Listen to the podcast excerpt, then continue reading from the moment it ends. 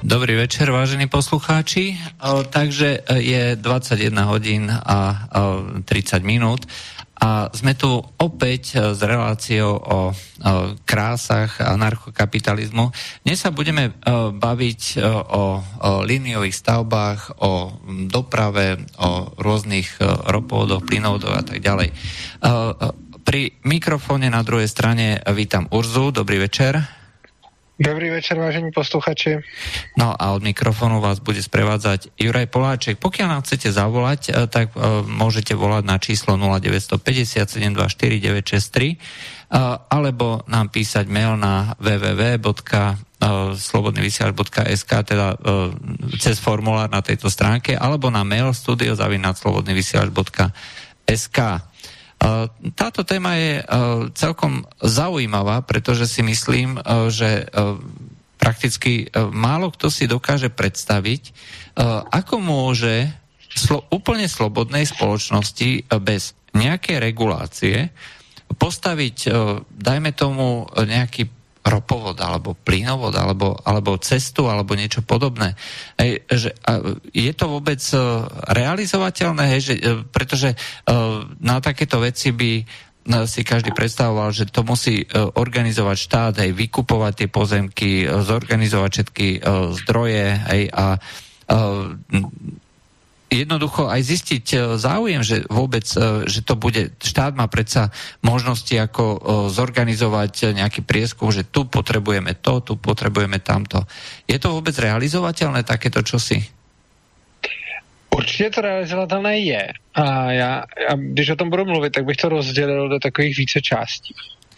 A když jste mluvil o tom zjistit, jak moc je to potřebné a tak dále, tak zrovna tohle je něco, co stát prostě moc dobře nedokáže, zatímco trh to umí naprosto skvěle. Stát může se lidí zeptat třeba, jestli někde chtějí silnici nebo něco takového. Ptát se jich, jestli někde chtějí ropovod, už je trošku sci-fi, protože... No tak to, to jsou troška prejena. Ano, ale ptát se, jich, ptát se jich na silnici, to je hrozně krásný příklad. Jako, když potřebujete někde postavit silnici, tak jak zjistíte, jestli tam ta silnice jako má být? No tak uh, můžete se těch lidí zeptat a nechat je hlasovat. A oni vám odhlasují, jestli tam chtějí nebo nechtějí silnici. No, tohle už samo o sobě je trošičku problém, protože ta otázka nestojí jenom, jestli chci nebo nechci silnici. Ta otázka zní taky, za kolik tam tu silnici chci. A je zajímavý, že když to rozhodnutí dělá vláda nebo nějaký úředník, tak nám přijde úplně v pohodě ptát se pouze na to, jestli chceme silnici a cenu řešit až nějak v druhý řadě. Na druhou stranu, když my něco chceme, no tak tu cenu vždycky řešíme hned, protože to je jako zeptat se nějakého člověka, jestli chce jako radši třeba Ferrari anebo Alfa Romeo nebo Škodovku, a tak ten člověk se samozřejmě taky rozhoduje podle toho, kolik to jednotlivý auto stojí, že? A rozhoduje se tak proto, že ten člověk s svými zdroji nakládá efektivně, protože on nějak tak ví, kolik peněz má a váží si jich a potřebuje. Zatímco ten stát tomuto může být jedno, ten prostě řekne, tak tady lidi chtějí silnici, oni se vůbec už nerozmýšlí za kolik, oni jenom prostě někde by mohli odhlasovat, že tam chtějí silnici. Případně to rozhodne nějaký úředník, že se prostě podívá na nějakou, já nevím, když se podívá na nějakou mapu, mapu dopravy, zjistí, kde jsou jak moc zácpy a udělá si nějaký model a zjistí, že taková a taková silnice by tomu celému pomohla. Nicméně to už může udělat ten podnikatel na volném trhu taky. Takže tak jako tak máme nějaký, máme mnoho způsobů, jak se dostat k tomu, že někde bude stát nějaká silnice. To může a nemusí, to můžeme a nemusíme odhadnout správně, můžeme si buď udělat nějaké matematické modely uh, a můžeme si modelovat dopravu, protože se zjistilo, že se modeluje podobně jako, uh, jako kapalina v potrubí, že se chová doprava prostě, takže ty modely jsou velice podobné, takže to nějak modelovat umíme. Ale zjistit, jestli tam ta nová komunikace má stát a za kolik peněz, to moc dobře nejde, protože to není otázka nějaké matematiky, to je prostě otázka toho, jak moc to lidi chtějí a čeho si váží víc a kam chtějí svoje zdroje investovat. A tohle to nám velice pěkně umí právě uh, zodpovědět ten trh, protože někdo tam tu silnici bude stavět a ta silnice se buď bude vyplácet, nebo nebude. Silnice, která se bude finančně vyplácet, znamená, že lidem přináší vyšší užitek než zdroje, které spotřebovává. A když se vyplácet nebude, tak to znamená, že tam prostě nemá co dělat, protože uh, lidi chtějí své zdroje investovat jinak a evidentně mají jiné způsoby, jak se dopravovat. Takže z hlediska rozhodnutí, jestli někde má stavět silnice nebo nemá, to i stát, i podnikatel udělají nějak, ale jenom volný trh potom po čase zjistí, jestli to bylo nebo nebylo dobré rozhodnutí, což stát naprosto nemá jak zjistit. Protože stát si ty peníze na výstavbu té cesty bere z daní a tam to lidi musí přispět, ať chtějí nebo nechtějí, a potom neexistuje žádný uh, věrohodný způsob, jak zjistit, jestli to rozhodnutí bylo správné nebo, nebo nebylo. Môže, môžem prerušiť v princípe, že pokiaľ máte nejakú cestu, dajme tomu nejaká okreska, a je vôbec v silách voľného trhu povedať, že táto okreska že je neefektívna a radšej vybudujeme, vybudujeme teda nejakú nákladnú trasu, ale v slobodnom trhu na základe bez toho, aby niekto niekoho nutil, že vybudovať nejakú diaľkovú trasu, ktorá bude s vyrovnaním všetkých nerovností, možno s nejakým tunelom a podobne. Je to vôbec v silách voľného trhu rozhodnúť, že takéto čosi bude postavené? No určite je, protože za, za takovouhle cestu samozřejmě ty řidiči budou ochotně platit. Jakým způsobem budou fyzicky platit, to samozřejmě záleží na konkrétních technologiích, ale můžeme mít cokoliv od dálniční známky, která může být ostatně prodávána soukromně, přes nějaké mýtné brány, přes nějaké elektronické snímání, já nevím, registračních značek nebo nějakých třeba majáčků, které vysílají rádiové signály, takže by to fungovalo něco jako taxametry v těch autech.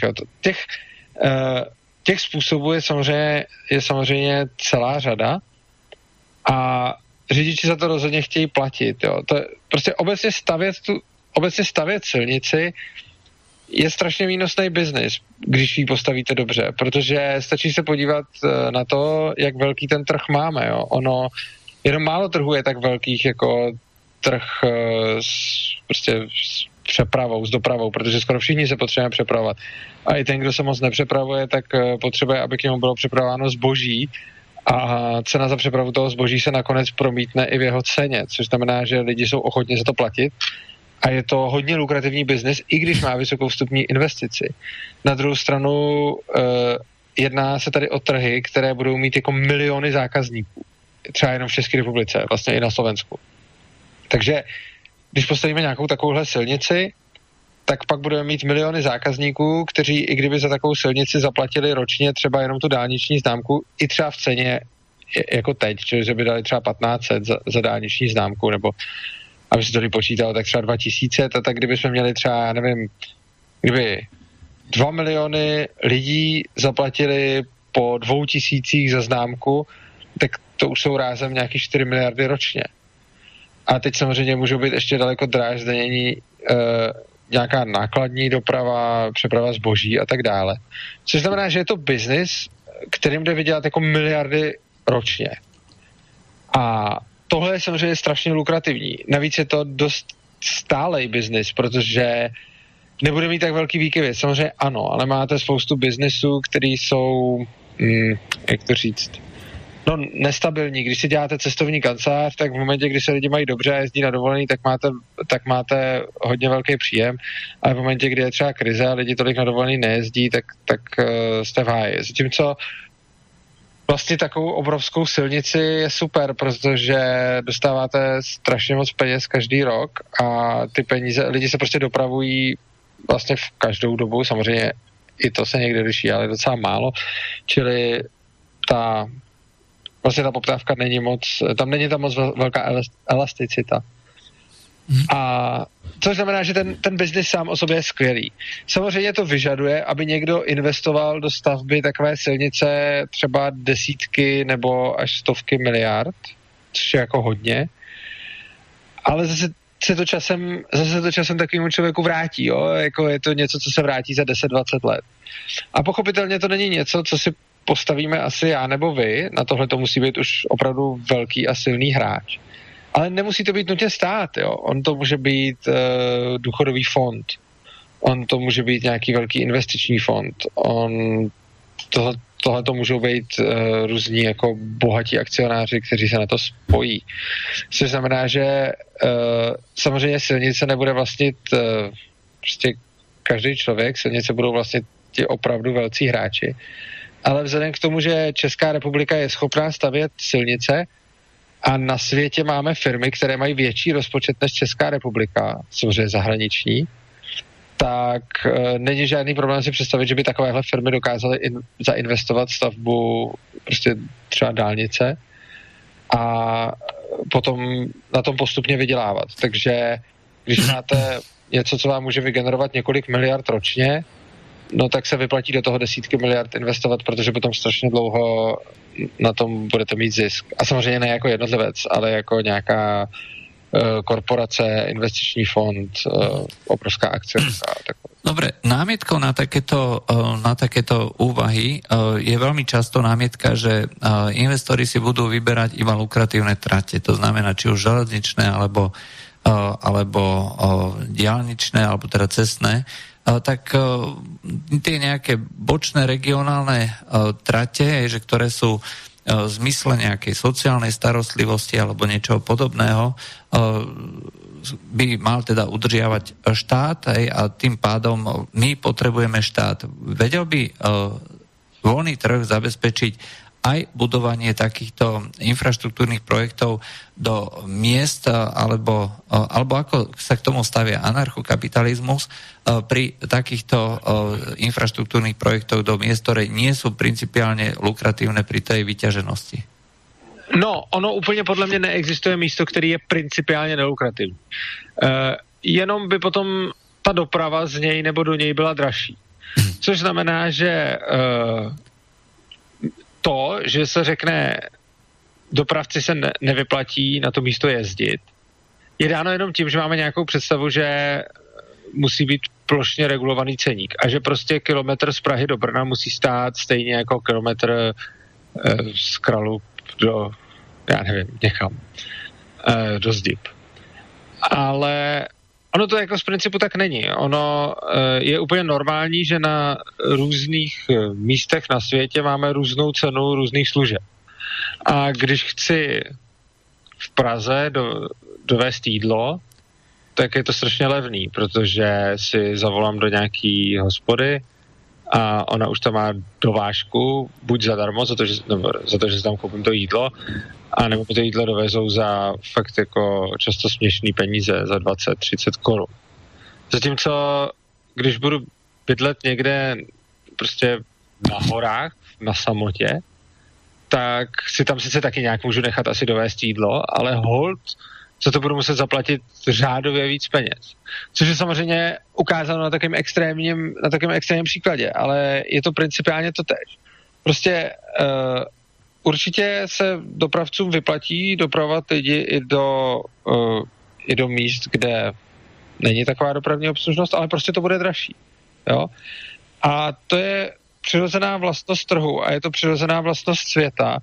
A jenom proto, že my jsme zvyklí, že zrovna ta doprava musí být nějak garantovaná, že bude stát všude stejně, nebo že všude bude vycházet z nějakých tabulkových regulovaných cen, tak uh, bychom řekli, že to na volném trhu takzvaně nebude fungovat. Ale ono to na volném trhu bude naprosto skvěle fungovat. Ty ceny budou přesně odrážet uh, tu vzácnost a to, kolik zdrojů uh, to celé spotřebuje. Což znamená, že momentálně to vypadá tak, uh, že stát třeba dotuje dopravu někde, kde se ta doprava nevyplatí v daný míře provozovat místo toho, aby to tam provozoval soukromník a třeba zdražil uh, jízdné. Ono by se potom třeba klidně ukázalo, že když to tam provozuje, že teď tam jezdí do všech těch malinkých vesniček, tam jezdí obrovské autobusy, uh, které mají strašně moc míst a jsou poloprázdné.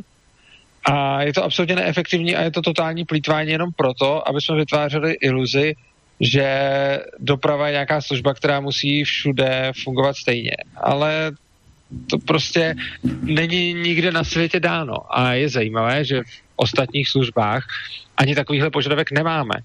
asi by bylo úplně směšné, kdybych, nebo ono to by to vlastně nebylo směšné, za předpokladu, že by stát teď momentálně byl ve stavu, že garantuje úplně všem malinkým vesnicím, aby tam měli postavený multikino a aby si každý vesničan mohl zajít o víkendu do multikina. A já bych potom říkal, no hele, tak multikino je prostě lukrativní v Praze a v Brně a na té malé vesnici buď nebude, anebo bude hrozně drahý. Tak kdyby se návštěvy kina stalo právo a stát by to jako zajišťoval lidem, že to prostě můžou mít, tak by taky spousta lidí protestovalo proti tomu, aby kina byly udělané tak, jak jsou udělané teď, a říkali by, a co ty chudáci z vesnic, oni si nemůžou ani zajít na film do kina. A tohle to je úplně stejný, prostě ta doprava je dražší a ono, oni, ono by se pak začaly ukazovat zajímavé věci. Ono by se začalo ukazovat, že třeba ten soukromník, že se mu tam nevyplatí jezdit takhle velkým autobusem, ale tak tam bude jezdit třeba menším, anebo začnou tu dopravu řešit uh, ti lidi na těch vesnicích, uh, pořídí si, já nevím, mikrobus, nebo tam prostě budou jezdit uh, autem a tak dále. A faktem je, že prostě bydlení na vesnici má své výhody i nevýhody oproti bydlení ve městě. A jedna z nevýhod je horší dopravní obslužnost. A momentálně tu nevýhodu řešíme tak, že lidi z měst to lidem z vesnic vlastně dotují. Jo, že teď, teď to vypadá, aby jako ty ceny stejně, aby byly takový, jaký jsou, tak je někdo musí doplácet. Což znamená, že ti lidi na vesnicích mají levnější jízdné, netržní jízdné, ale ono se to nevzalo z nebe. Ty, ty zdroje tam prostě jako nikdo nevykouzlil. Ty zdroje se museli od někud odvést. Což znamená, že náklady jejich drahého života na vesnici platí ostatní lidé skrytě tím, že jim dotují dopravu. A tohle to prostě není správné.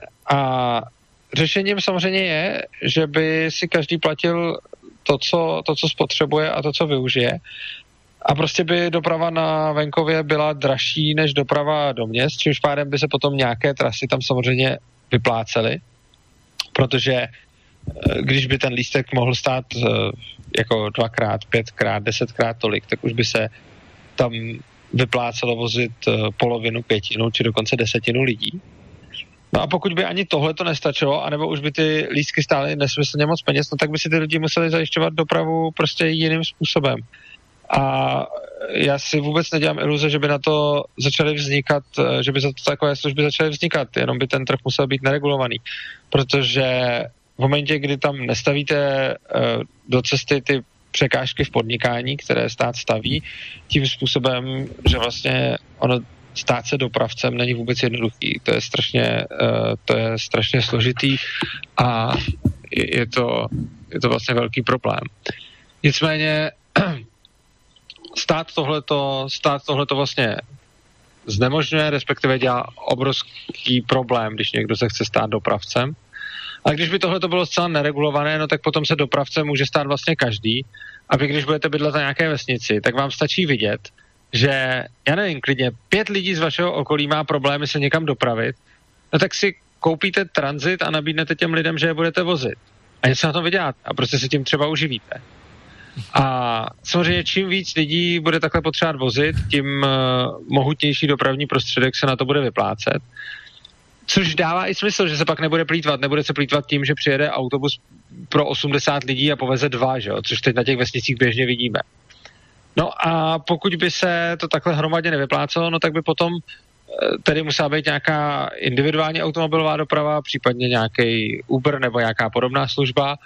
A kdo by ani na tohle to neměl, no tak potom pro něj asi vesnice je prostě moc drahý místo na život a měl by žít ve městě. Je, je možné, že by se stalo, že by potom vesnice vlastně se staly něčím možná trošičku nobl a možná by v důsledku něčeho, já to těžko můžu predikovat, ale možná by v důsledku toho na vesnicích pak bydleli trošku bohatší lidé, kteří si to mohou dovolit, zatímco ti, kteří by si to nemohli dovolit, se budou nuceni stěhovat do měst. Jo. Ja neviem, tohleto, tohleto těžko odhadnout.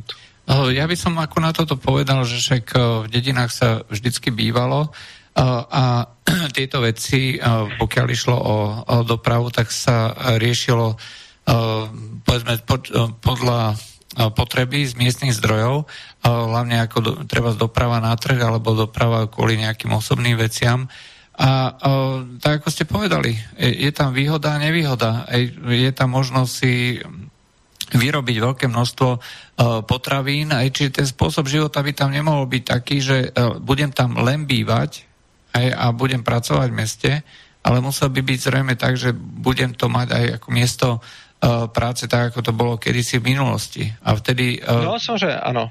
Hej. A, a on by i klidně mohl být ten způsob, že tam budu jenom přebývat a e, ve městě budu pracovat, ale holce budu muset vozit třeba vlastním autem. A já si samozřejmě můžu převést za, já nevím, pět korun za kilometr, což e, není zase tak hrozná cena, jo? Ale prostě je třeba s tím nějakým způsobem počítat a sám se převezu za pět korun na kilometr a když bych chtěl platit někomu, no tak třeba za deset korun na kilometr už se určitě něco bude dát sehnat. A teď ještě pozor, jo, my máme ve státu, máme dopravu mnohem dražší, protože většinu z ceny benzínu tvoří daně, jo, jakože D P H, spotřební daň tvoří jako většinu toho, co dáme za benzín. Takže jestliže dáme za benzín třicet pět korun, tak reálně z toho, já teď nevím přesně kolik, ale třeba stát z toho sežere třeba dvacet, nebo ještě víc. Takže ono by potom taky ty pohonné hmoty stály méně než polovinu a umím si představit, že by najednou i platit někomu za cestu se mohlo vejít třeba do pěti korun na kilometr. A, a to i v případě, že bych to udělal úplně individuálně, že bych na to vůbec neměl žádný autobus, žádného velkého dopravce, že bych prostě měl taxík, který mě sveze za pět deset korun na kilometr, nebo taxík. Jako. Asi ne, jako, že bych si volal taxislužbu, ale když už bych si s někým uzavřel dohodu, že každý den jezdím do práce a že tam každý den potřebuju, tak on už by na to měl tak nějakou pravidelnost a mohl mi na to poskytnout nějakou slevu. A v takovém případě bych se třeba na pět korun na kilometr mohl dostat. Což není zase taková hrůza, protože když budu dojíždět do nějakého města dvacet kilometrů, no tak za to dám stovku tam, stovku zpátky. Není to jako moc hezký, ale není to ani nic jako úplně absurdního a neúnosného. Není to nic, co by byly prostě nějaký úplně astronomické částky. A úplně zcestná je ta představa, když někdo řekne, ono by se to prostě nikomu nevyplatilo a nikdo by to neposkytoval. No to určitě ne. Minimálně by to poskytoval ten, koho by si ty lidi zaplatili za těch pět deset korun na kilometr. T- to by prostě se mu vyplatilo, takže někdo takový se určitě najde, protože je to najednou pro něj prostě příležitost, jak si vydělat. A nebo by se jenom ty lidi mohli prostě domluvit a vozit se jako skupinově, že prostě někdo má auto a někoho vezme sebou. Hmm. No a samozřejmě, když, a pak samozřejmě už trošku větší vesnice tam bude mít nějaký malý autobus a tak dále. No by to prostě nebylo tak strašně pohodlný a tak strašně levný. Bylo by to o něco méně pohodlné a o něco dražší, ne nějak astronomicky, ale jak říkám, jenom by se jednalo o to, že by lidi z měst přestali dotovat dopravu lidem z venkova, ale ty lidi z venkova by si za ní prostě připlatili, protože žijou na tom venkově. Hmm. Uh, mám jeden taký chyták, ani nie že chyták, ale jednu otázku. Uh, počas New Dealu uh, chcel Franklin Delano Roosevelt uh, akože dať prácu tým uh, nezamestnaným a tak, aby proste tie pracovné návyky uh, nestratili. Tak sa robili uh, v podstate tie uh, štátne projekty, štátom dotované projekty, uh, ktoré vytvorili základ dnešnej infraštruktúry Ameriky. A podľa prieskumu veľká, veľká časť tejto infraštruktúry je doteraz ešte v pôvodnom stave, rozpadáva sa, mosty sa rozpadávajú a podobne.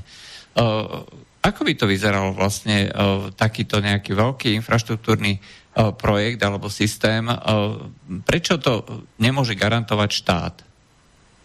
No, on to garantovat samozřejmě nějakým způsobem může, ale je to neefektivní. Přesně z těch důvodů, o kterých jsem mluvil na začátku. Stát určitě může postavit cesty a může nějakým způsobem spravovat a garantovat. Problém je, že ten stát nejenom neví, který ty cesty postavit, respektive on to nějak typne, úplně stejně jako to typne podnikatel. Akorát, že podnikatel potom vidí, kdy typnul dobře a kdy špatně, podle toho, jestli vydělává nebo prodělává. Zatímco stát to prostě nevidí. Stát si vždycky ty peníze vybere na, dě- na daních, něco za ně postaví, no a A nic, prostě něco jsem vybral, něco stojí a nemám jak zjistit, jestli to za to stálo. Tohle to jde zjistit jenom jedním způsobem, jestli jsou lidi ochotní to dobrovolně platit. Když jsou, pak ten projekt vydělává na volném trhu a když nejsou, tak ten projekt na volném trhu prodělává. Stát to prostě násilně vybere a pak to postaví a pak nemá jak cokoliv zjistit. Což znamená, že on to zpravovat může, ale špatně. To samý je otázka opravy silnic. Jo? Uh, Je to, je to o tom, kolik chceme zaplatit peněz za to, aby v té silnici nebyly výmoly, nebo aby byla širší, nebo aby se po ní líp jezdilo a tak dále. Mosty, dajme tomu, že se rozpadávají. No, tak když se rozpadávají mosty, tak tam už je to samozřejmě kritický, protože ten most samozřejmě může spadnout, takže ten, když už bude hodně rozpadlý, tak bude třeba ho zavřít a jezdit někudy oklikou. A pak ta otázka teda nebude stát jako uh, jestli se nám, jestli chceme zaplatit za opravu silnice, aby v ní nebyly díry, ale jestli chceme zaplatit za opravu mostu, aby jsme nemuseli jezdit dlouhou oklikou. No a tohle to je zase něco, co, co rozhodnou lidi. On ten uh, majitel ty silnice na volném trhu by to prostě nějak udělal a zvolil by nějakou strategii a zjišťoval by, jak na to reagují jeho zákazníci. Takže například by si řekl, dobře, tak já, jeden by třeba šel, uh, mohl by to zkusit cestou.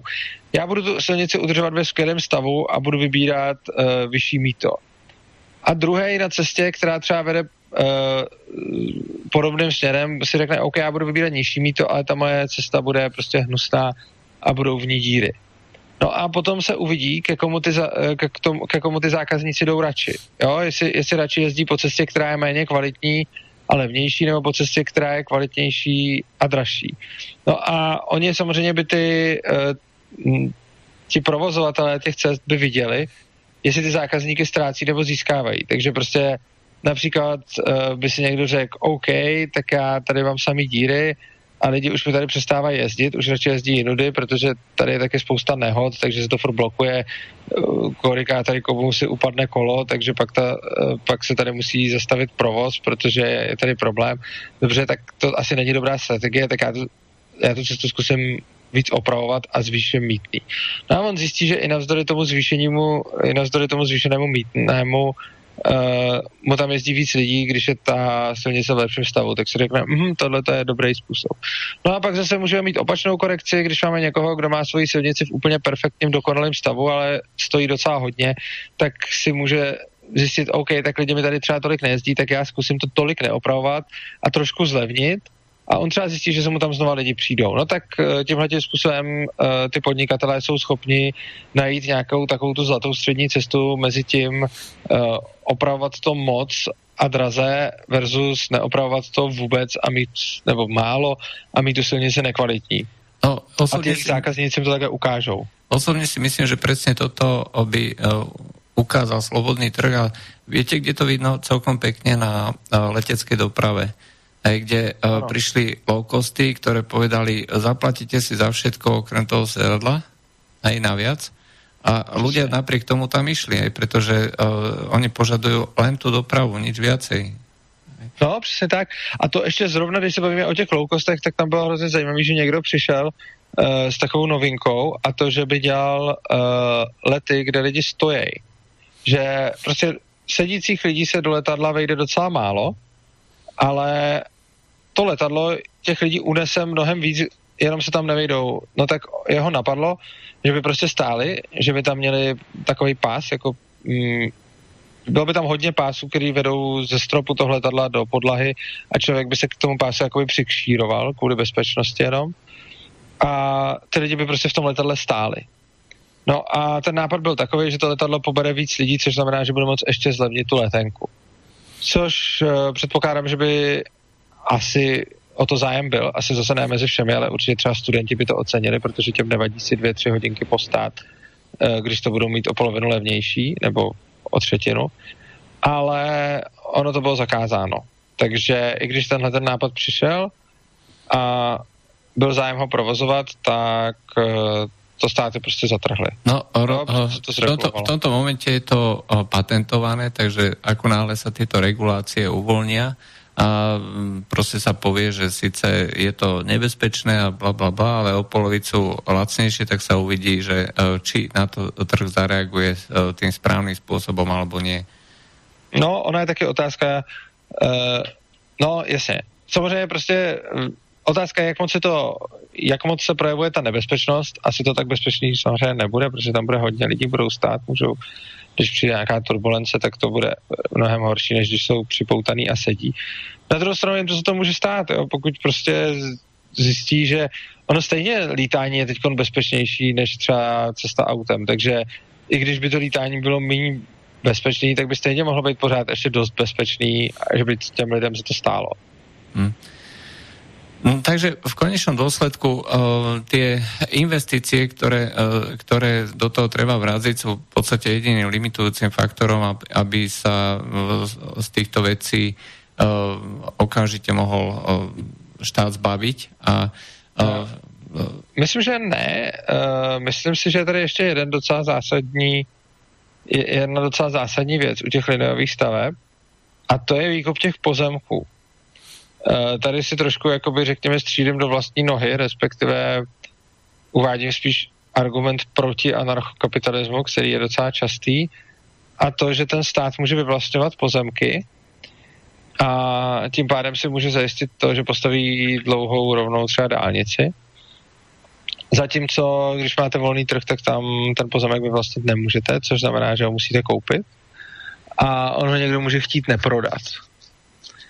A tady by se mohlo samozřejmě zdát, že tady je volný trh ve velké nevýhodě, v tom smyslu, že stát prostě, když se někde rozhodne postavit dálnici, tak ji nakonec postaví tudy, kudy chtěl.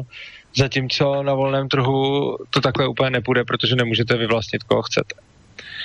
A ona je pravda, že z hlediska, pokud by jediným cílem všeho bylo stavět rovné dálnice a byl by to nejvyšší cíl naší společnosti, tak by to byla pravda a tenhle ten argument by byl naprosto validní. A skutečně by platilo, že volný trh je v nevýhodě za předpokladu, že by stavba rovných dálnic byla tím nejvyšším společenským cílem, který máme. Ale ty silnice nejsou jako cílem, ty silnice jsou jenom prostředkem k maximalizaci užitku. Což znamená, že rovná dálnice je lepší než trochu zahnutá dálnice pro ty lidi, kteří po ní jezdí. Na druhou stranu, a samozřejmě přímější dálnice je lepší než dálnice trošičku oklikou. Na druhou stranu je tady zase jiný zájem, a to například zájem těch lidí, kteří na těch pozemcích bydlí, nebo tam něco mají, nebo tam provozují nějaký podnik, nebo cokoliv. A jsou tady dva protichůdné zájmy. S tím pozemkem někdo chce udělat to, že na něm postaví dálnici, a někdo s ním chce udělat to, že si tam třeba bude bydlet, nebo si tam bude podnikat, nebo cokoliv jiného. A teď ta otázka je, jaké je optimální využití nějakého pozemku. A stavíme se vlastně k tomu, jestli je důležitější třeba něčí domov, anebo rodná silnice. A tohle je hrozně takové jako triky, protože na jedné straně je velká touha jednoho člověka, třeba mít domov nebo podnik nebo něco, a na druhé straně je malinká touha celé řady lidí. Jo, jakože ten člověk, co tam chce jako bydlet, tak to chce asi hodně, ale jenom jeden. Zatímco pro ty lidi, kteří po té dálnici jezdí, je to, jestli vede přímo nebo malinko oklikou, docela malý, jako docela malý rozdíl, rozhodně menší než pro toho jednoho je domov, ale zase těchto těch lidí je strašně moc. No a užitek, jak nám říká rakouská ekonomická škola, je interpersonálně neporovnatelný. Což znamená, že my nemůžeme tohle to nějak určit. My ten užitek nemůžeme sčítat, odčítat a tak dále. Takže nemáme moc, jakým způsobem tohle zjistit. No a otázka teda je, co s tím? Protože jak zjistit, jaký je nejlepší využití pro nějaký pozemek? A ta, ten způsob, ten, ta metodika, kterou nám dává volný trh, je, že ten, kdo tam chce postavit tu silnici, dává tomu majiteli toho pozemku nabídky k tomu, že tu zemi koupí. A za předpokladu, že se dohodnou, no tak to je v pohodě a to je prostě ideální stav, kdy se to oběma vyplatilo, protože ten, kdo tam chtěl postavit silnici, dal peníze, za které mu to stálo, a ten, kdo tam měl pozemek a prodal ho, tak ho prodal za cenu, která je pro něj akceptovatelná, což znamená, že na tom oba dva vydělali subjektivně. Jo? Každý si váží toho, čeho se vzdal, méně než toho, čeho získal. Evidentně ten stavitel silnice chtěl ten pozemek víc než ty peníze a ten, kdo ten pozemek původně vlastnil, ho chtěl méně než ty peníze, takže ta směna vyšla. No ale teď ta druhá věc, co když se nedohodnou? Co když ten, kdo tam ten pozemek vlastní, řekne třeba já ho neprodám, protože třeba k němu má nějaký citový vztah, anebo to má fakt lukrativní biznis, nebo řekne já ho prodám, ale šíleně draze. V takovém případě to ale znamená, že ta společenská poptávka potom, aby tam vedla silnice, není tak velká, jako poptávka toho vlastníka potom, aby tam bylo něco jiného. Jak se to pozná? No, kdyby ta společenská poptávka, ta poptávka těch lidí po té silnici byla tak strašně vysoká, no tak, tomu, tak ten, kdo tam chce tu silnici postavit, by mohl jít s tou cenou ještě daleko výš. A mohl by toho, mohl by toho, kdo ten pozemek vlastní, přesvědčit.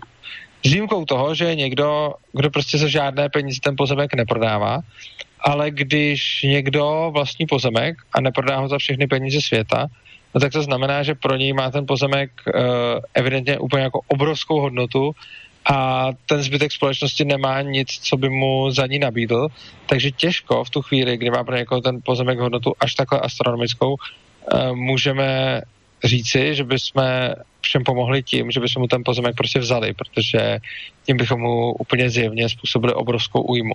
Což znamená, že ve výsledku bude muset ten, kdo staví tu dálnici, volit takovou cestu, na které to ti majitelé prostě nakonec prodají a bude muset hodně dobře plánovat a uzavírat předkupní smlouvy, případně bude muset třeba hloubit tunely, což samozřejmě zase prodražuje tu stavbu, ale opět někdy může být levnější uh, jít spodem uh, než oklikou.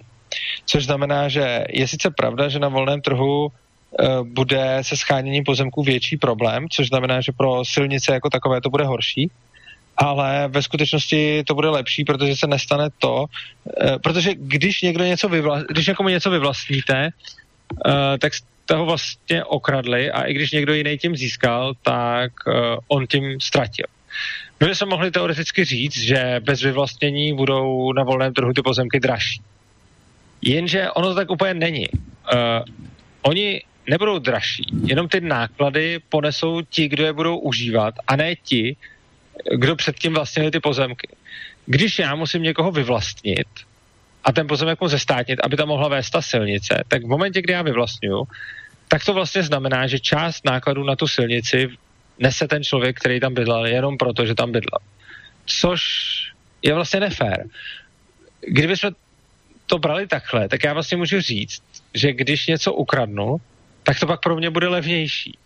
Jo, to je jako tvrdit, že mm, já nevím, když bych přišel k vám do studia a ukradl si tam mikrofon, tak je to pro mě určitě levnější a výhodnější, než si ho jít koupit do obchodu. Ale to ještě neznamená, že jsme celkově ušetřili, že? Protože na to někdo doplatil.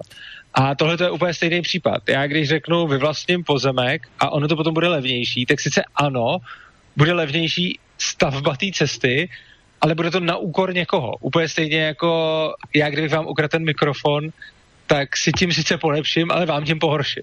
Hmm. Všetko má svoje pre a proti. Rozhodne, ja, chcem, ja by som chcel uviesť príklad aj takýchto, povedzme, zastavení, že kde ani za žiadnu cenu nemôže dôjsť k predaju alebo k uskutočneniu tej stavby. Konkrétne išlo v nedávnej dobe o ropovo cez územie nejakých, nejakých indiánov, kde bolo pohrebisko a podobne. Aj tak súd to zastavil a keďže to bolo pre nich duchovné, spirituálne miesto, tak jednoducho to museli celé obísť. Hej. Nešlo to ne, nešlo a to je to naprosto spraviť. Správny. Hej. Ano, to, to je, tohle to je typický příklad, kde je to naprosto správně. Prostě někdo si může říct, no co, nějaký mrtví indiáni, ale prostě je to jejich pozemek, je to jejich pohřebiště a když je to pro ně prostě důležitější než ropovod a, je to, a, a nechtějí to prodat, no tak uh, hol se bude stavět okolo. Jako, ty, vlastně ta logika, podle které bychom jim to měli vzít a vzít jim pohřebiště a postavit přes něj ropovod, je opravdu stejná, jako když bych já šel a najednou viděl, že někdo má hrozně dobrý auto, který se mi líbí a já na ně nemám prachy, tak řeknu, no co, tak na ně nemám prachy, to by drahý si ho kupovat, no tak já prostě půjdu a vezmu si ho. To, to je úplně stejný prostě. A uh, jenom protože se řekne, že tady na to má zájem víc lidí, takže by to jako mělo být v pohodě, no ale ono to není vůbec o nic v pohodě, kdybych to udělal já jen tak, nebo jestli to udělá někdo, kdo tam chce, kdo tam chce ropovat. No, to znamená, že v úplne slobodnej spoločnosti by teda rozhodovalo v podstate len ten záujem tých ľudí, toho investora, a či teda na to má jednotlivé tá nejaká spoločnosť, ktorá stavia tú trasu, peniaze. Viac menej, to je, to je všetko. A... Ano, a tím by v podstatě došlo k optimální alokaci těch zdrojů. Hmm. Jo, to, tohle to by v podstatě způsobilo, že všechny ty zdroje budou alokovány optimálně podle toho, kdo je zrovna vlastní a kdo si jich nejvíc váží.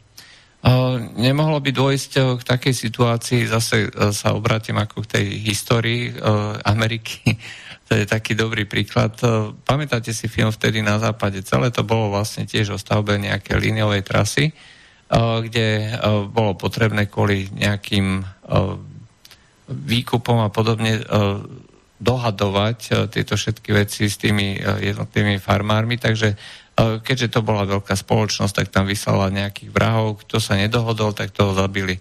Nemohlo by dôjsť k takémuto niečomu, že by nejaká veľká spoločnosť mohla prinútiť násilím tých jednotlivých ľudí, len kvôli tomu, určitě, že... Ano.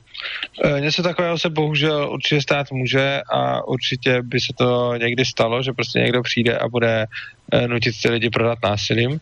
E, na druhou stranu to, že by se to občas mohlo stát, na ten stát už to dělá dneska, že jo.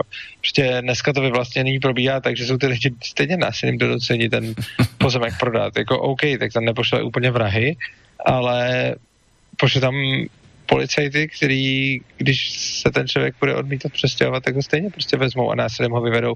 A když se bude bránit, tak ho i zastřelejí prostě. Jo. Takže ono, jediný rozdíl je, že teď ty vrahové jako postupují docela jako mírněji a jdou dál pro ránu, ale víceméně to násilí, násilné vyvlastnění tam máme i dnes.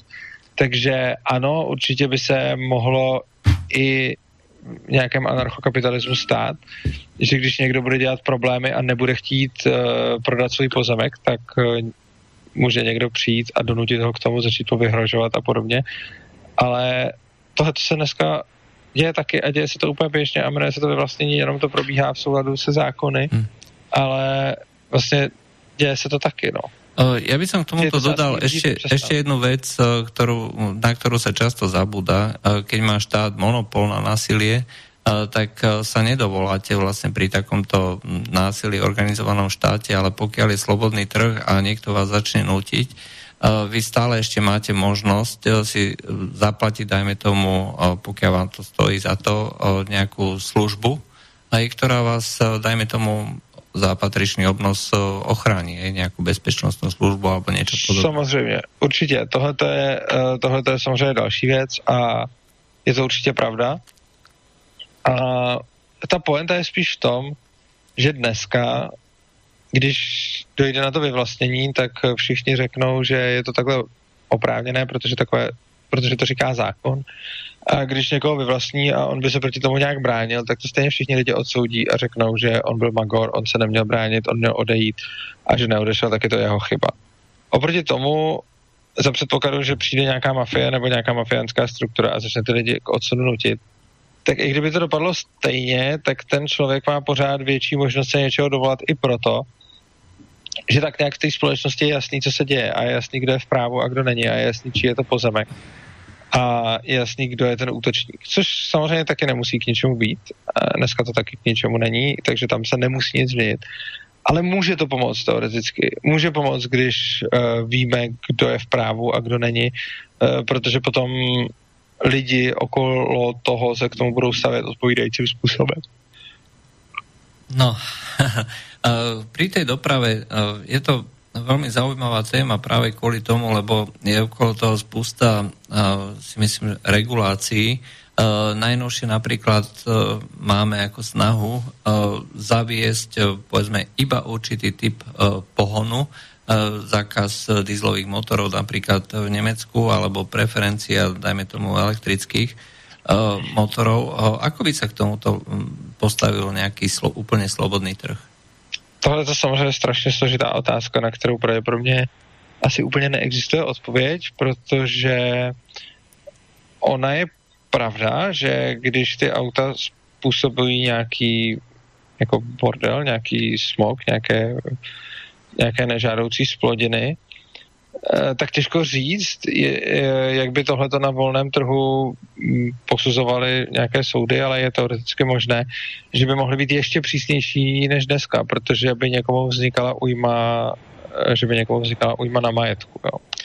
Takže těžko říct, tady se nedokážu troufnout, tady se nedoká, netroufám odhadnout, jak by, jak by tenhle vývoj probíhal. Každopádně zajímavé na tom je, jak jste zmiňoval, nějaké ty regulace a vlastně dopravní pravidla, že teďkon to se samozřejmě netýká už jenom regulace motorů, ale i toho, v jakém technickém stavu musí být to vozidlo a i obyčejných dopravních pravidel, prostě značek, předepsané rychlosti a tak dále. A tohle je opět něco, co by si určovali majitelé silnic, takže není to tak, že by nebyly vůbec žádná pravidla, pravidla by byly a pravidla by, pravidla by si určovali majitelé, prostě to by si tam mohli určovat uh, omezení rychlosti třeba, mohli by si tam určovat uh, technický stav vozidel a tak dále. Dá se očekávat, že ty jejich uh, zákazy a příkazy a regulace by byly daleko víc zákaznicky orientované než dneska u státu, protože stát se nemusí snažit, stát prostě tam jde o to, aby si politici nahrabali body a zakazují, zejména u uh, silniční dopravy je to vidět, že zakazují podle toho, co je zrovna populistické a po čem se volá, což znamená, že ty zákony se přijímají často vůbec ne na základě nějaké statistiky nebo toho, co se na těch silnicích děje, ale na základě nějakého mediálně dojemného případu nebo případu, který se rozmázl. Což znamená, že třeba Uh, nám se tady šíleně zvedly pokuty za přejíždění, jak se to jmenuje, železniční trať, když vede přes, tak je tam přejezd. Při cestě, a, při cestě. Jo, jo, přesně tak. A tenhle ten přejezd, když někdo tam vede, já nevím, na červenou, tak když za to byly nějaký postihy a teď jsou za to úplně jako nebetyčný postihy z důvodu, že jednou tam zůstal stát nějaký kamion a srazil se s vlakem. Což je samozřejmě špatný. Problém je v tom, že výsledkem, co se tady stalo a co by se pravděpodobně na jako soukromých cestách nedělo, protože to by si asi nikdo nedovolil, protože by ty zákazníky velice rychle ztratil, stalo se to, že stalo se velice společensky přijímané trestání řidičů, kteří jezdí na červenou přes přejezd, což by si člověk řekl jasně, jezdit na červenou přes přejezd je strašně nebezpečný, je to jako hrozný, ohrožuje tím člověk sebe, lidi okolo, lidi v tom vlaku a tak dále, takže každý si řekne, jo, tohle to by se mělo potrestat tak maximálně. Lidi si to skutečně takhle řekli, bylo to populistický, v parlamentu se to prosadilo, no a na co se nepřišlo? Přišlo se na to, že mnoho přejezdů tady v Čechách, nevím, jestli to máte na Slovensku, funguje tak, že závora jde nahoru a třeba dvě vteřiny potom přestanou blikat ty světla. Jo? Prostě technicky je to takhle řešený, že vám začnou blikat světla, pak, pak jdou dolů, začnou blikat světla, pak auta dostanou čas na to odjet a pak jdou dolů závory. Pak jsou teda dole závory, projede vlak a pak se zvednou závory a dvě vteřiny potom přestanou blikat světla. Pravděpodobně z nějakého technického důvodu je tam tohleto zpoždění. No ale oni se k tomu policajti postavili tak, že dělají to, že se schovávají uh, někam za ten přejezd, kde na ně není vidět. A fotí auta, který tam vědou v tu chvíli, kdy už se zvednou závory, ale ještě blikají ty světla, ty dvě vteřiny. No a uh, to samozřejmě není vůbec jako, že by ten řidič dělal nějakou strašně nebezpečnou činnost, protože ten vlak už projel a závory jdou nahoru. Jenom kvůli nějaký technický, jako technický, nevím jestli závadě, ale prostě technickému nastavení toho přejezdu, jsou ta, lze vyfotit auto, jak výjíždí do přejezdu a bliká tam červená, ale už ve chvíli, kdy ta červená končí, vlak je pryč a závory nahoře. No a za tohle to se v České republice teď masivně berou lidem řidičáky a pokutují se velkýma penězma, jakože za to platí prostě velký tisíce a mají za to zákazy řízení a dostávají za to strašně moc bodů, takže kolikrát ten zákaz řízení můžou také dostat víceméně dvakrát.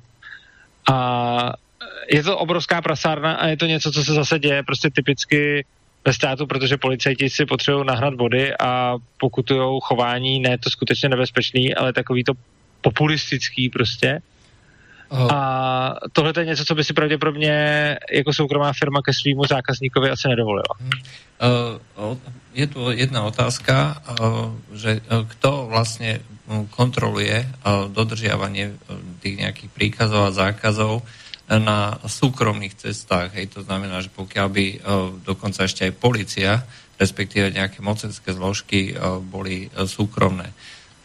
Je, je, je na to nějaký, nějaký recept alebo něco podobné? No tak to vždycky záleží, to je přesně to, co my vlastně teď nevíme. Teď je to dělané tak, že to dělají policajti A to funguje celkem špatně. Minimálně tak, jako to nastavené teď, tak to funguje špatně, protože uh, policajti jsou odměňovaní za to, kolik pokut rozdají, uh, což znamená, že je pro ně nejvýhodnější rozdat co nejvíc pokut, což znamená, že není pro ně dobrý pokutovat skutečně nebezpečné věci, ale je pro ně dobrý pokutovat uh, něco, co se dobře, uh, kde, kde to prostě hodně lidí poruší. Což znamená, že když by se policajt postavil do fakt nebezpečného místa a měřil by tam rychlost, tak skoro nikoho nenaměří, protože v tom nebezpečném místě si ty lidi dávají pozor a uh, většina z nich jezdí prostě pomalu, protože nechtějí nabourat. Což znamená, že v takovýchhle místech se policajtům nevyplácí měřit. Naopak ale co se vyplácí, je najít si nějaký úsek, kde je úplně nesmyslně omezená rychlost. Výsledkem toho, že je to nesmyslný, je, že to všichni překračujou a potom všichni ty policajti stojí někde, kde to vlastně vůbec není nebezpečný a tam vybírají pokuty, aby jich nazbírali hodně, aby měli odměny a aby je nadřízený pochválil, protože prostě, aby vykazovali nějakou činnost, tak musí vybrat hodně pokut. Což je vlastně úplně kontraproduktivní, protože potom máme tu policii ne tam, kde je to nebezpečný, protože tam se těch pokut vybere málo, ale tam, kde je vlastně ten předpis úplně nesmyslný. Ono to i dává smysl. Vlastně tam, kde je předpis absolutně nesmyslný, je nejčastěji porušovaný. No a protože policajti jsou placený za to, nebo placený úplně ne, ono to takhle oficiálně být nesmí, ale oni mají takzvaný čárkový systém, což znamená, že oni dostanou od nadřízených odměny podle toho, jestli rozdají dostatečný počet pokut. No a co nejvíc pokut samozřejmě rozdají na těch úplně nejbezpečnějších místech, kde je třeba špatně nastavená rychlost nebo něco takového. No a tohle to je evidentně špatně. No a tomu soukromník, jenže státu je to jedno, protože stát na tom, stát vlastně nemá žádný zájem na tom to nějak inovovat nebo dělat líp, protože lidem stačí, když uh, udělá bubu, bu, děláme tady represi, rozdáváme pokuty, chytáme piráty silnic a vytvoří si dobrý mediální jméno, ale nezáleží mu až tak na tom, aby na těch silnicích bylo doopravdy bezpečno. Což majiteli záleží, protože majitel, když se mu tam stane nehoda, no tak za prvý musí omezit ten provoz, což ho stojí zákazníky, a za druhý se musí postarat o to, aby následky té nehody zmizely a byly odklizeny, což ho stojí peníze. Výsledek je, že najednou začne být ekonomickým zájmem majitelů silnic, aby tam nedocházelo k nehodám a aby ty pravidla byly nastaveny co možná nejinteligentněji. Což znamená, že za prvé budou skutečně, oni se postarají o to, aby byla uh, pokutovaná nebo nějakým způsobem postihovaná doopravdy nebezpečná činnost a ne činnost, která je jenom prostě, že se dobře stíhá. A to je, to je první věc. A druhá věc je, že oni by samozřejmě přišli na způsob, jak to dělat nejefektivněji. Těžko říct, jestli by to dělali uh, kamerama, jestli by to dělali nějakýma technickýma prostředkama, jestli by to dělali tím, že by tam měli své policajty. Tohle to těžko říct. Možná nějakou kombinací všeho, možná by tam měli někde nad tím, já nevím, by tam lítali droni, já, já nevím, jo. Ale všechno tohleto uh, je vždycky v nejlepším zájmu toho majitele té silnice tak nějak udělat. Mimochodem ze stejného důvodu, a na to se lidi často ptají, co když budou různí majitelé silnic, tak si nastaví úplně jiný pravidla. Třeba jeden řekne, jezdí se vlevo, a druhý řekne, jezdí se vpravo. No, tohle se teoreticky stát může, ale oni jsou ekonomicky motivovaní to takhle hloupě nedělat, protože čím víc zmatou ty řidiče, tím víc tam bude nehod a tím hůř se jim tam bude jezdit a tím spíše si vyberou konkurenci. Což znamená, že pokud jsme tady všichni zvyklí, že se jezdí vpravo a najednou by přišel někdo a řekl by, na mých silnicích se jezdí vlevo, tak by se staly dvě věci. Za prvé, lidi by tam přímo tak rádi nechtěli jezdit, protože já bych třeba nechtěl zrovna teď jezdit na pošel. A za druhé, ty lidi, co by tam jeli, tak by častěji bourali, protože na to nejsou zvyklí a to by znamenalo náklady pro toho majitele. A úplně stejně je to i se všema ostatníma předpisama. E, proč by třeba používali sjednocený značky? Proč by používali... Proč by si neudělal každý úplně jinou značku? Proč bych já si neudělal silnici, kde značka hlavní silnice bude znamenat vedlejší a značka dej přednost jízdě bude znamenat hlavní silnici? No, proto, že já nechci, aby na mý silnici se bouralo a já nechci štvát ty lidi. A když se někdo zeptá, jak docílit toho, aby všichni dodržovali nějaký standardy dopravy, nějaký rozumný a neudělali si úplně vlastní, tak to je podobná otázka, jako se zeptám, jak docílit toho, aby lidi třeba, když vyrábí U S B zařízení, dodržovali U S B standard. No on je k tomu naprosto nikdo nenutí. Vy si můžete udělat svoji, já nevím, kameru a udělat na ní USBčko, který prostě nebude odpovídat tomu standardu. No co se stane? Nebudete to moc zapojit do žádného počítače, respektive zapojíte to a pak to nebude komunikovat. A výsledek bude, lidi to nebudou chtít, protože to bude zařízení, který nebude jako plnit tu funkci, kterou plnit má. A tady je vidět, že tam, kde je něco takového potřeba, tak uh, ti lidi sami z ekonomických důvodů se drží nějakých standardů, který ani nikdo nemusí vynucovat, ale oni to udělají sami dobrovolně, aby neodrazovali zákazníky. No a z úplně stejného důvodu se budou všichni majitelé silnic snažit sjednotit uh, ta dopravní pravidla tak, aby zaprvé byla pokud možno co nejpodobnější, přičemž samozřejmě zase ne úplně stejná, protože prostě každá silnice je jiná, takže je možné, že by se třeba ukázalo, že na dálnicích vyplatili trošičku jiný pravidla než na okreskách. Těžko říct, anebo třeba ne. To, to by právě musel oskoušet ten trh. Takže za prvé, aby ta pravidla byla nějakým způsobem sjednocená a přehledná, a za druhé, aby zajišťovala reálně co největší bezpečnost a nejenom co nejvíce rozdaných pokut. No, ešte jedna, pomalinka sa nám končí čas, ešte jedna otázka nám prišla. Čo poviete na problém automatických aut, respektíve hmm. aut s automatickým, že či to, ne, či to nezmení slobodu, lebo, alebo či to neohrozí slobodu ako takú, hej, často sa o tom teraz diskutuje. No, jasne, to je, to je hrozne komplikovaná otázka. Sami o sobě uh... automatizovaná auta a autonomní řízení e, asi svobodu takhle nějak neomezí, krom toho, že mnohé nás baví řídit a pravděpodobně řidiči budou časem nahrazeni softwarem. Což e, k tomu asi jednou dojde, netroufám si tvrdit za jak dlouho. E, zpočátku to vypadalo strašně nadějně, e, to autonomní řízení. Na druhou stranu se ukazuje, že zas taková hitparáda to není, když se na to teď díváme, takže ono to napřed udělalo strašně moc kroků dopředu. Reálně už nějaká taková auta teď mimochodem jezdí a ne už hodně kilometrů. Na druhou stranu teď se ukazuje, že trpí různými problémy, které se musí nějak řešit, ale nedělám si iluzi, že se určitě časem vyřeší. Otázka je kdy, takže nevím kdy, a určitě potom přijde tlak na to, aby lidi neřídili, ale aby řídili ty auta sama, protože to bude bezpečnější. To je jako první krok a tam si myslím, že svobodě jako takové to asi neuškodí, i když samozřejmě mnohým z nás se zaskne, protože třeba chceme někdy řídit, takže e, nás to třeba baví a o tuhletu zábavu možná přijdeme, respektive budeme se muset jezdit řídit na okruh a ne v každodenním provozu, ale tak to nás asi čeká. Horší z hlediska svobody je potom to, že automobilky a další tlačí na to, že by lidi ty auta nevlastnili, ale že by se jenom pronajímali.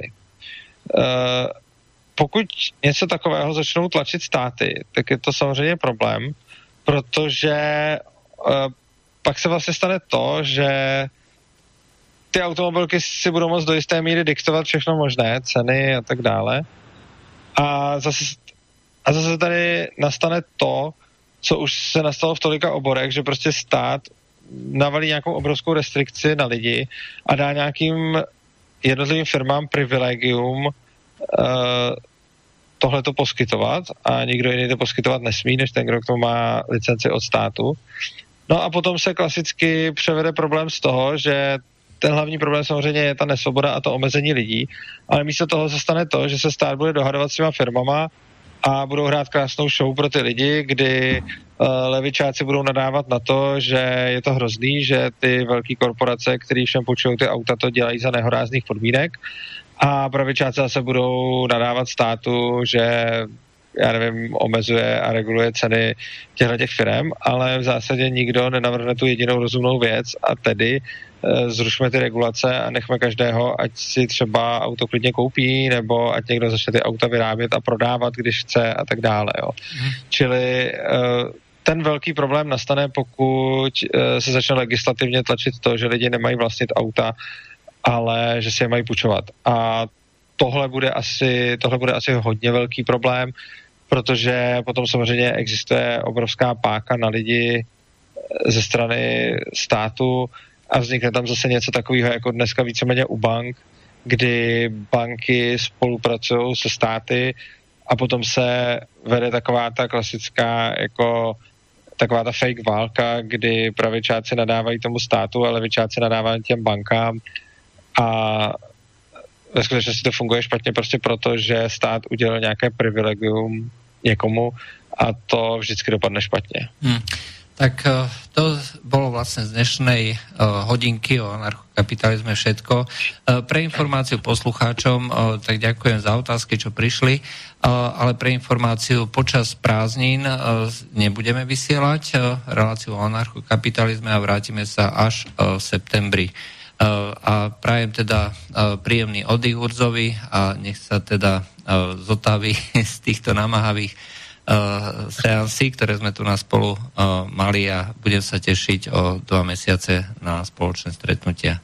Ja vám moc krát děkuju, takže příští, příští uh, relaci bude mít teda čtvrtého září, pokud se no. dobře dívám, zase ve dvacet jedna třicet a co se týče tématu, tak uh, buď můžeme vybrat teď, anebo uh, můžeme vybrat během, během prázdnin. Co myslíte? Ja, ja by som navrhol, uh, lebo sme tu na, začali rozprávať o uh, vplyve uh, treba z dopravy na životné prostredie a myslím, že to je taký dobre navezujúci, uh, navezujúca téma.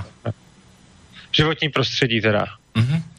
Dobre. OK, tak, tak čtvrtého září životní prostředí. Budu se těšit, mějte se krásně a přeju všem posluchačům, ať si užijí prázdniny. Aj, aj vám pekný večer, do počutia. Od mikrofónu sa lúči Juraj Poláček. Táto relácia vznikla za podpory dobrovoľných príspevkov našich poslucháčov.